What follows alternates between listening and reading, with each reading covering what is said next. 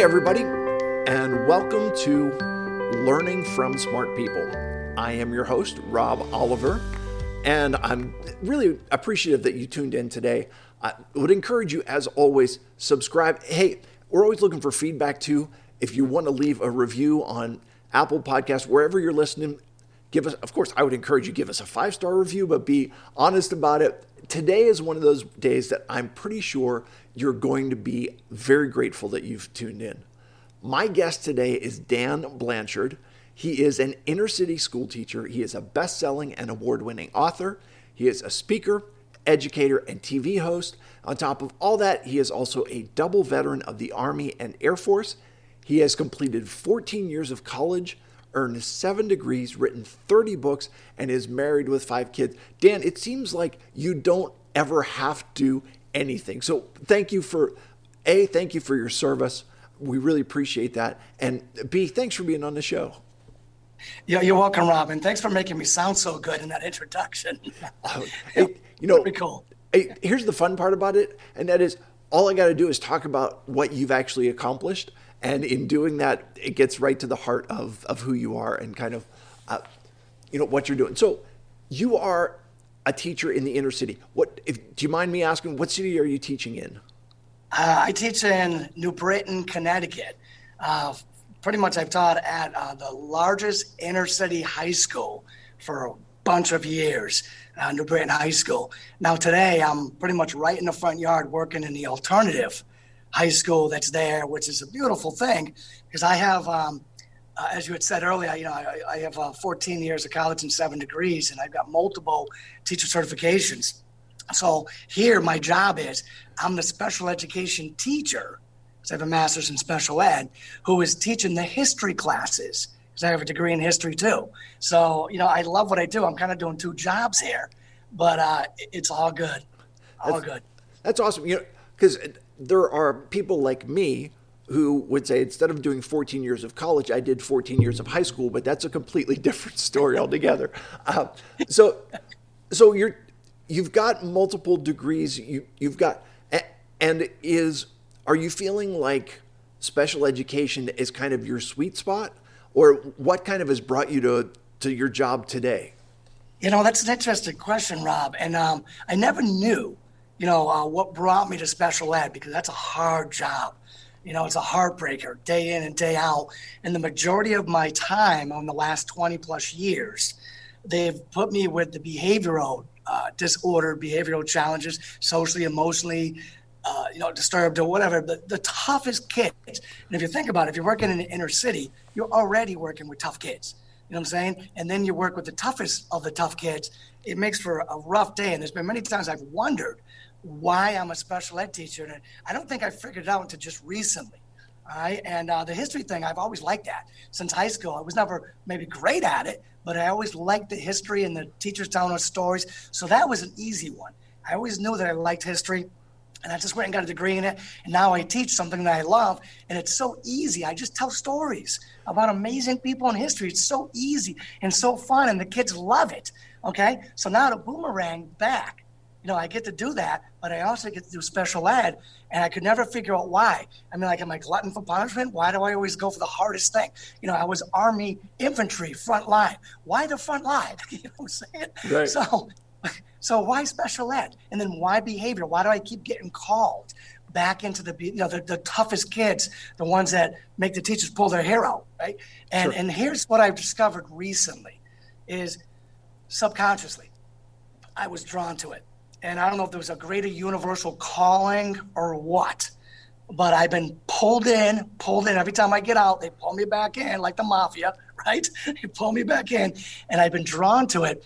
And I think it's because, you know, subconscious I'm drawn to it, but subconsciously I think I go to it because my brother was one of these kids.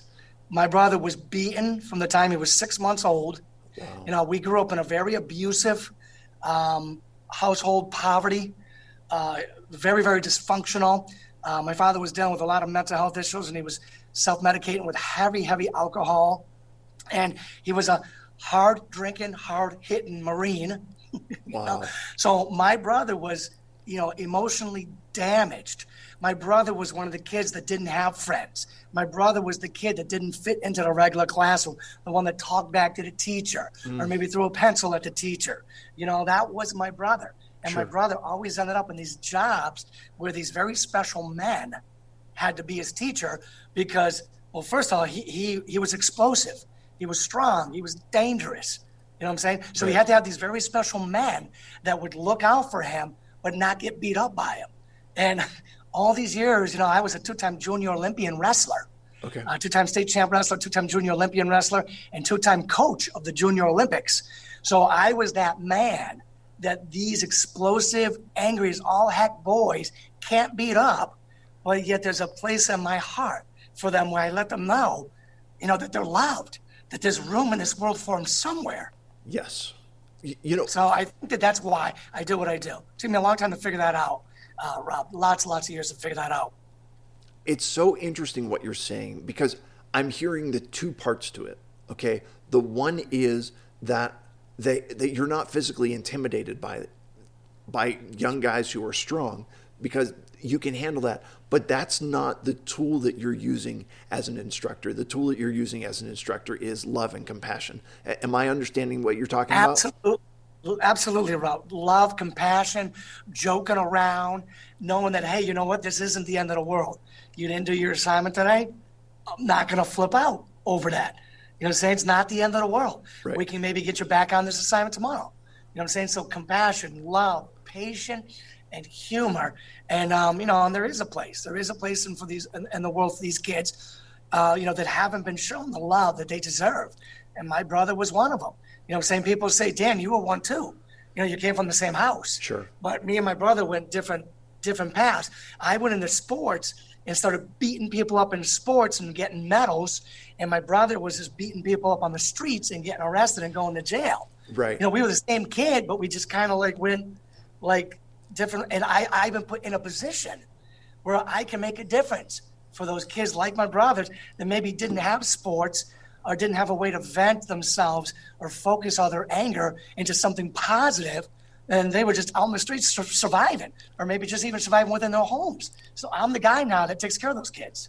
You know, it's funny you talk about that. You you were talking about someone having a way to vent your aggression, and you you found sports as an outlet for the aggression, and it was violence in a controlled atmosphere for a purpose. That, but there are those that don't have the outlet, and True. as a result, uh, someone just said this the other day, and it really blew my mind. When they talk about communication, behavior is a form of communication. Absolutely. And so, as people are, they're exhibiting what we would, you know, stereotypically call negative behavior. It's a communication that there's something else going on in there, dude. You and I are of kindred spirit, and he, let me let me talk about this a little bit. Um, I am on the uh, Pennsylvania Developmental Disability Council. And so, mm-hmm. uh, really looking at folks, a lot of whom have what you know are intellectual disabilities, cognitive disabilities, developmental delays, whatever the words are that you want to use.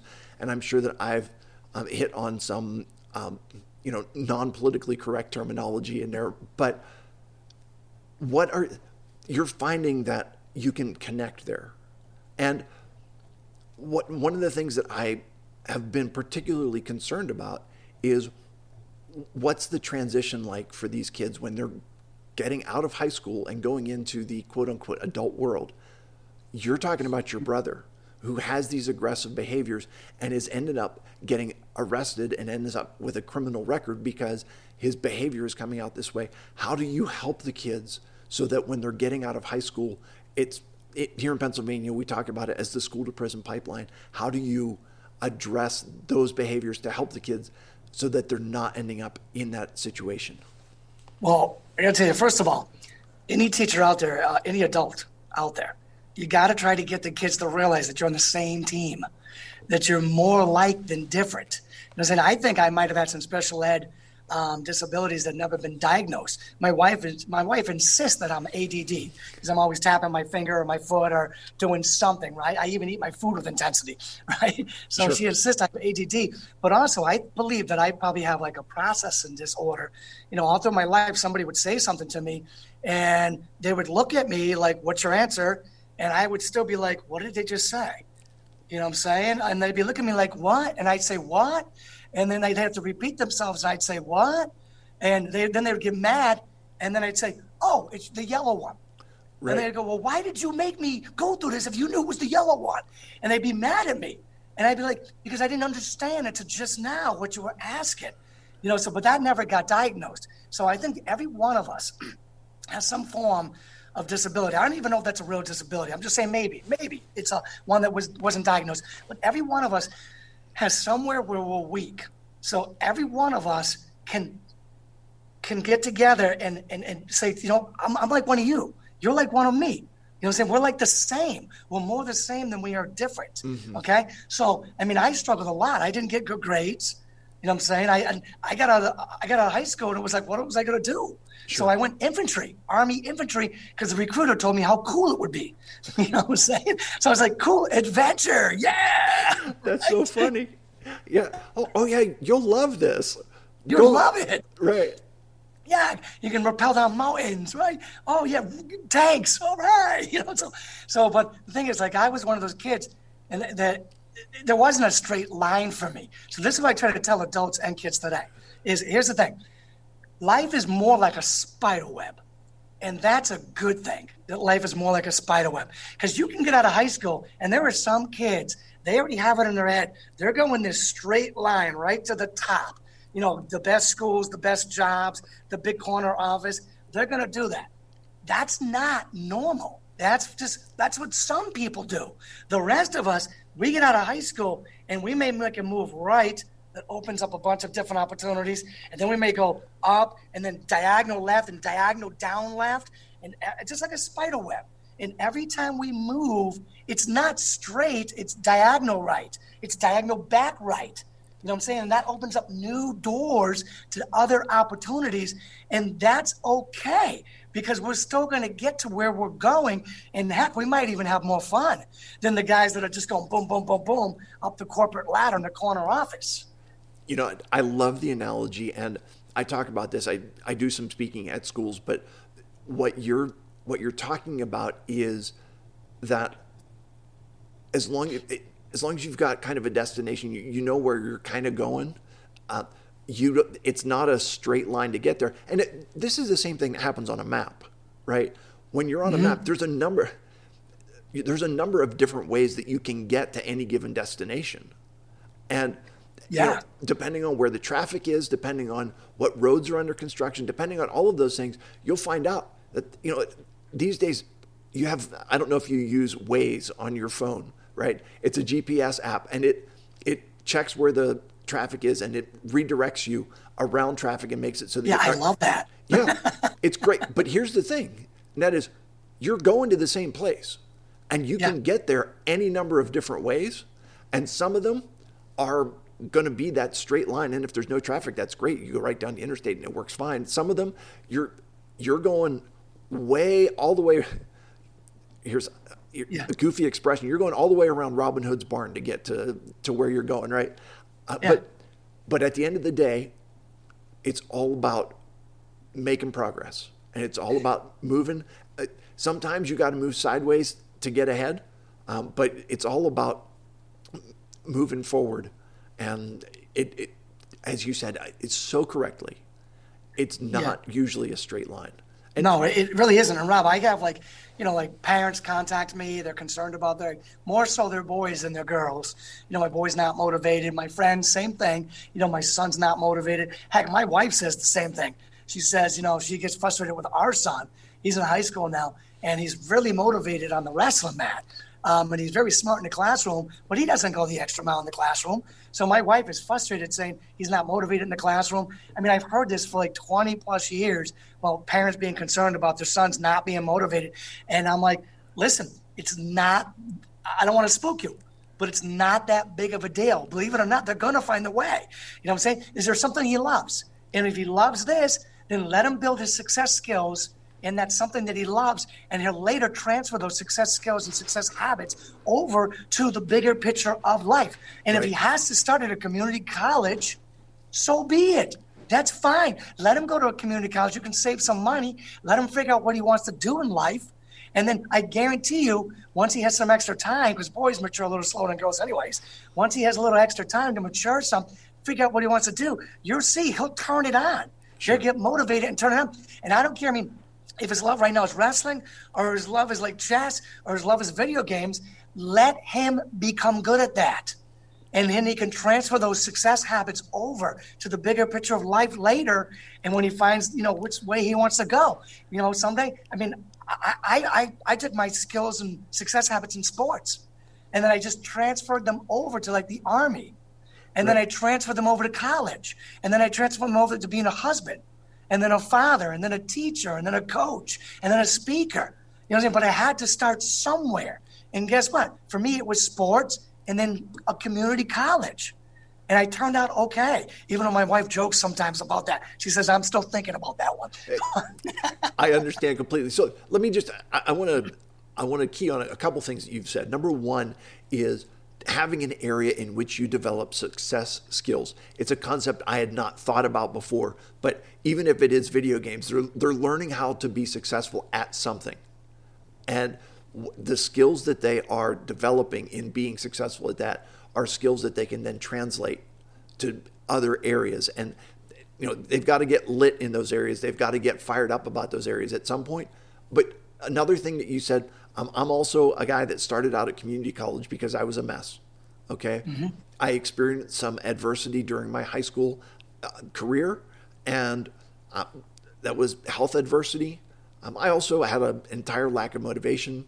And like you, my wife said, the jury's still out on me. We've been married 25 years, and uh, you know yep. I've got those got those issues. But yep, I, I want you to, if you don't mind, you talked about building success skills, but talk to me about what role adversity plays in developing life skills.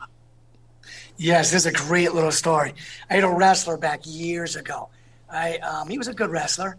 His father was always on him, just on him, just on him. I felt bad for him, right? And this kid, he lived in a rough neighborhood. You know, went to a rough school. They lived in poverty, um, and then you know, and then his father it was just always on him. I don't know, you know, what it was beyond that between him and his father. But one day he comes in, he's got these black fingernails and I'm like, yo, what's up with the black fingernails? And he looks at me and goes, because I'm an angry young black man. And I'm like, good, that's awesome. And he looks at me like, what are you talking about? like, what do you mean that's awesome? And I go, you're mad. He goes, yes. Because you're angry. He goes, yes. I go, good. Now you got some energy to funnel into something positive. You know what I'm saying? Whether it's winning this wrestling match, becoming a great wrestler, he also did some judo on the side you know, doing the judo, whether it's getting into a college and become successful in a college, whether it's starting your own business, the adversary, the adversity in your life, you know, maybe even the not ideal life, you know what I'm saying? Maybe even the subpar, maybe even not good life has given you energy in the form of anger to get out there and know what you don't want and create what you do want with that fire in your belly because of the adversity and the uh, less than good conditions that you're growing up in. You know, it, it's incredible to hear you talk about this. That what you're, what people are doing is they're taking that energy that comes from adversity and channeling it into doing something positive. Um, and it gives you an energy to do something. Uh, because one of the things that I'm sure that you have to deal with is apathy, where there's just people that don't care. And they mm-hmm. have convinced themselves that they don't care about anything.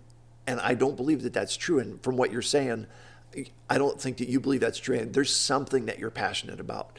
And once you can light the passion for something, it's going to that's going to be the beginning of the energy that gets you moving forward. Am I understanding what you're talking about right? Yeah, I definitely. I mean, there's a couple of different ways you can go with this. One, you can kind of go to my brother being angry at everybody and fighting everybody at the drop of a hat. You know, you could become, let's say, not violent, but you know, apathetic. Says I'm not going to do anything. I don't care about anybody. I don't even care about myself. Blah blah blah. Or you could do what I did. You know what I'm saying? Um, create the life you want to create for your future family. If you weren't born in the perfect family, and uh, many of us weren't, you know I'm saying, or you're not growing up in the perfect circumstances, the right neighborhood, or even a nice neighborhood, or a nice school, many of us aren't. You know what I'm saying? Then go out and create what you want. Your future self, your future wife or husband, your future kids deserve that. They deserve what you have the fire in your belly, the energy through anger to create. You can create it faster than somebody else because you got that extra energy of being wronged, you know, in life, being dealt the wrong hand in life. You can create this. Your future spouse, your future children deserve this. And you do too. You do too. Create the life right. that you all deserve. You know, it's interesting. Again, I'm listening to what you're saying, and um, you're speaking to the choir. Okay, like you're you're talking my language, because what I what I'm thinking about is everybody, and I'm going back to what you said earlier. Everybody's got issues. Okay, everybody's got limitations. Everybody's got barriers. Everybody's got some form of whatever you want to call it. It may not technically be a disability, but everybody's got stuff that they're not good at. Okay. That's yep. part of being human. That is one of the key elements that makes us all the same. We've all got stuff we're good at and all got stuff that we're not good at. And if any of us have the the understand have the mistaken impression that I am perfect and everything about me is wonderful, you know what? Actually, your main skill is lying, and your uh, because you're just lying to yourself that nobody's got it perfect. Nobody's family is perfect. Yeah. Nobody's background is perfect. Nobody is perfect as a human. But that doesn't take away the fact that each of us has a skill set. Each of us has passion. Each of us has energy. And finding out how to use those skills, how to channel that passion, how to focus that energy into making a positive impact in the world and to building a life that is meaningful and has value, that's where it all comes down. Yeah. I got to tell you, Rob, I think in some ways I might have gotten lucky because I grew up not thinking I was, you know, the smartest kid in the room or even smart. I knew that there, uh, most of the stuff out there I didn't know. So I had to like listen to people and learn from people. You know, I wasn't that good with books, but I would listen to people. Later on, I'd become better at books. I'd become a prolific reader, you know, reading over a thousand books. But I knew that I needed to learn stuff that I didn't know much. And then at age 20, on the other end, I got asked to be a high school wrestling coach. You know, there I was, 20 years old, coaching 18 year old boys, and I was dang good at it. You know, I was, like I said, I was a two time junior Olympian, and I loved coaching wrestling, but I learned something very, very unique and very, very important while doing it. I thought I knew wrestling, and I did. And I had muscle memory, how to move for every what pressure, when I felt pressure, what way to go. But now, go ahead and try to put that in words to high school kids who yes. don't know what you know. And you got to teach them that. Yes. That was such a gift given to me. And I, I, couldn't understand in the beginning, why can't you just do what I tell you to do and you'll win? And it's like, no, they can't just do what you tell them to do because they're not you. I had to teach them. And yes. then when I taught them, guess what, Rob? Well, it took me a couple of years of teaching and teaching. But when I got to that point, I started saying, you know what? Now that I've been teaching wrestling, now I really know it now I really know it. And then since then, I, I, try to teach people things all the time because it gets me to know stuff better. Yes. So let me get so much there that I want to unpack. And, um, but this is why I think Wayne Gretzky was a, actually not the world's greatest hockey coach. Mm-hmm. You know, in the conversation for being the, one of the greatest hockey players of all time, but his ability to he couldn't get his teammate or he couldn't get his team to do what he could do because they didn't have the skills that he did. And he actually was having to learn how to do uh, how to explain things or how to get them to do what was within their capabilities. And that's really what you're talking about is understanding that you have an understanding of how to wrestle from your own personal experience and using the skill set that you have.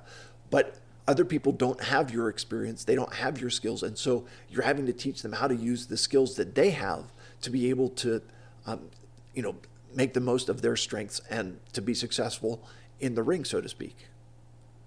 Yes, and it was frustrating the first couple years, but what a gift! What a gift it was. And then that drove me into the classroom, becoming a teacher. And every day I teach, and because I'm teaching, I'm learning. And that's really one of the premises of this show is we can learn we all should be learning every day. And you talk about the fact that it's so important to be a lifelong learner. Do you have do you have any tips for how to be a lifelong learner or any ideas you know what you can what you can share with us about that concept? Oh absolutely. Um, most people have phones right? On phones there's like apps for like free library book borrowing. You know what I'm saying? So you can keep a thousand books in your pocket now. You know, they used to keep a thousand songs in their pocket. Sure. You know, now you can keep a thousand books in your pocket. You got access to the library, so you can pull out your phone and read.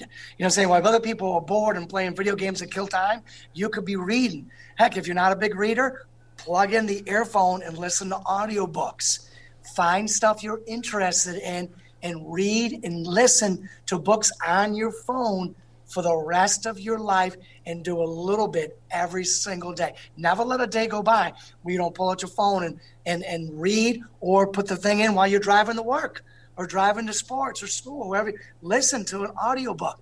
You know, there's a world of information out there, and a lot of it's exciting when you stumble upon the right stuff.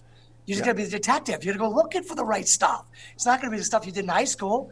You know, go looking for the right stuff, and you're going to be hooked.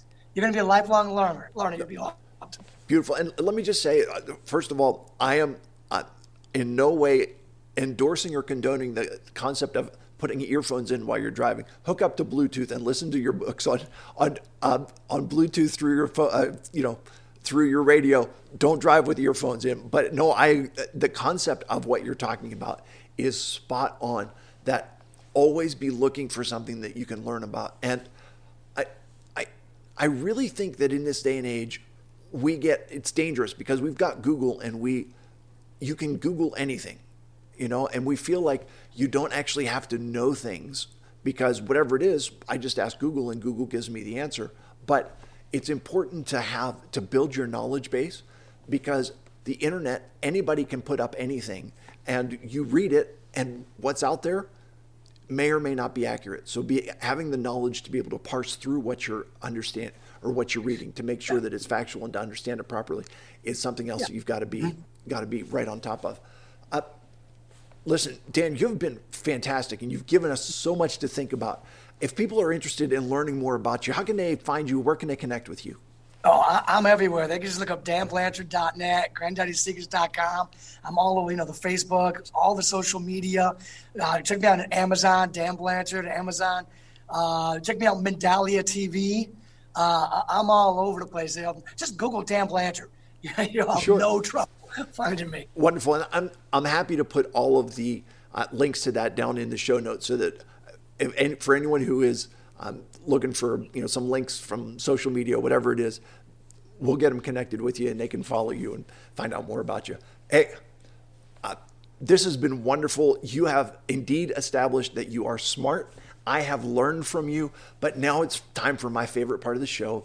It's three questions to establish your humanity. Are you ready for this? All right, sure away, Rob. All right, so Dan, you've got five kids, and if your wife is ever too busy to cook dinner and it's dad's turn for dinner, what's the Dan Blanchard go to dad meal?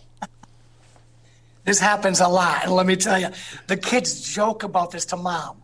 They say, Mom, whenever you're gone, dad just orders a pizza. okay. So um, you're up in being up in Connecticut. You've got different, all kinds of different pizzas. What, what's the go-to pizza uh, up there, in, um, up in Connecticut for you? Oh, my kids, I think they like Caesar's pizzas and and Papa Gino's pizza. Uh, uh, Gino's, yeah, Papa Gino's pizza. Um, I like. Uh, there's a great place in Willimantic called Tony's. I like that one because it reminds me of the pizza I grew up with in East Hartford. Uh, but my kids are like, ah, oh, no, it's too greasy and this and that. But I'm like, yeah, but that's the pizza I had when I was a kid. You know, like the real juicy, greasy pizza. No, but it, the kids don't like it. It's the stuff that you can't eat with a white shirt on, right? Yeah, exactly. All right, wonderful. Uh, so, what is your worst weather experience ever? The worst weather experience. Well, up here in New England, um, I believe we we moved into our house. This is, I guess, what nine years ago, uh, ten years ago, nine, ten years ago. We moved into our house, and the very first like day we were there, uh, like a, a hurricane came through and knocked our power out for like six days. So the very first day in our, we're unpacking boxes. Right. We got no lights. It's summer. We got no AC, no phone, no internet. We had nothing. And I believe toward the end of the uh, toward the end of it, I believe I had to get in my car and drive to work. Couldn't even take a shower. You know? That's terrible. So that was a terrible weather incident. Like six, seven days, uh, maybe it was eight days, but it was it was like a good week. We had like nothing, no power. Right. Oh, it was terrible. Well, okay, and let me just say that um, because you are a native New Englander, I think that the misery of snow is probably something that you've experienced. And because I'm not from New England, I think that you don't know how bad you've had it with snow, but it doesn't bother you because it's just part of what happens every winter. Yeah, no doubt. I, I got to tell you a real quick, real quick snow story. Uh, when I was young, before I was married, my my uh, girlfriend at the time, who's my wife now, we had planned to go to Niagara Falls a couple times, and it got it kept getting delayed. And then finally, my my uh, my girlfriend, who's my wife now, says we're going this weekend no matter what. Right? Friday morning, a monster snowstorm pulls in to Connecticut. Right? It takes me four hours to get out of Connecticut. 13 hours straight to get to Niagara Falls. And there were places on the highway where it, was crazy. You know, like the, the two lane highways? There was a snow, like Jersey barrier snow, in between separating the cars. And there were 18 wheelers pulled off, like on the right lane, two lanes, the right lane, 18 wheelers sitting there sleeping. And I was going by them in the left lane thinking, this is, cr-. I was white knuckling it the whole way going, this, you know, upper northeast weather is crazy. Yeah. And, and yet, what you find out is it seemed impossible, but you managed to get through it. And I, I really think that's an, alle- an allegory for life. Sometimes you're looking at obstacles and you're like, there's just no way. And then you find out, you know what, with a little determination, a little bit of perseverance, uh, we managed to survive. And now it's a story that we can talk about in hindsight. All right. Last question for you is, um, and I hope this isn't, I hope this is an easy question and not embarrassing at all. How many times did you have to take your driving test? Oh, once. Oh, congratulations, once. man. I got the perfect score. Um, oh, there's a funny story that goes along with that, though. Uh, you, do we have time? Yeah, we've got enough time. Yep. Uh, there's a real, um, and I, I told you I grew up in very, very difficult situation, right? So the day before the, my driver's test, um, my, my father, he was, he was, uh, he came home from the bar. For whatever reason, he was mad at me and my brother. I, not, I don't even remember why. And he just said, tomorrow you're not getting your license. And I'd already paid for it. I made arrangements to get a, you know, he didn't give me any money, didn't give me a ride, right? Nothing, right? So the next day, right from school, I was like, what am I going to do? And I'm like, I'm going. So I went right from high school right to the DMV, took the test, got the perfect score, passed it, came home, and then hid my driver's license for like six months. That's hilarious. I love it. Hey, Dan, thank you for being on. Thank you for being so candid about what's going on. And I, I really, like I said, I, I feel like we are uh, similar spirit and really you're doing great work and please keep that up. Well, thank you, Robin. I love being on your show today and talking to your audience. And yeah. um, this was a good time. Yeah. Hey, no problem, man. Listen, for my audience, I'd encourage you all. Number one, go check out Dan. Check out all this stuff. Um, yeah. One more thing. I got a free gift for them. Oh, beautiful. For your audience, Rob. So if they go on Amazon and type in Dan Blanchard, and then type in the storm, go to ebook. It's free for all, your whole audience until midnight tonight. Fantastic. I I appreciate that, and um, I will make sure that you know I'm going to get it myself, and I'll encourage all them to do the same.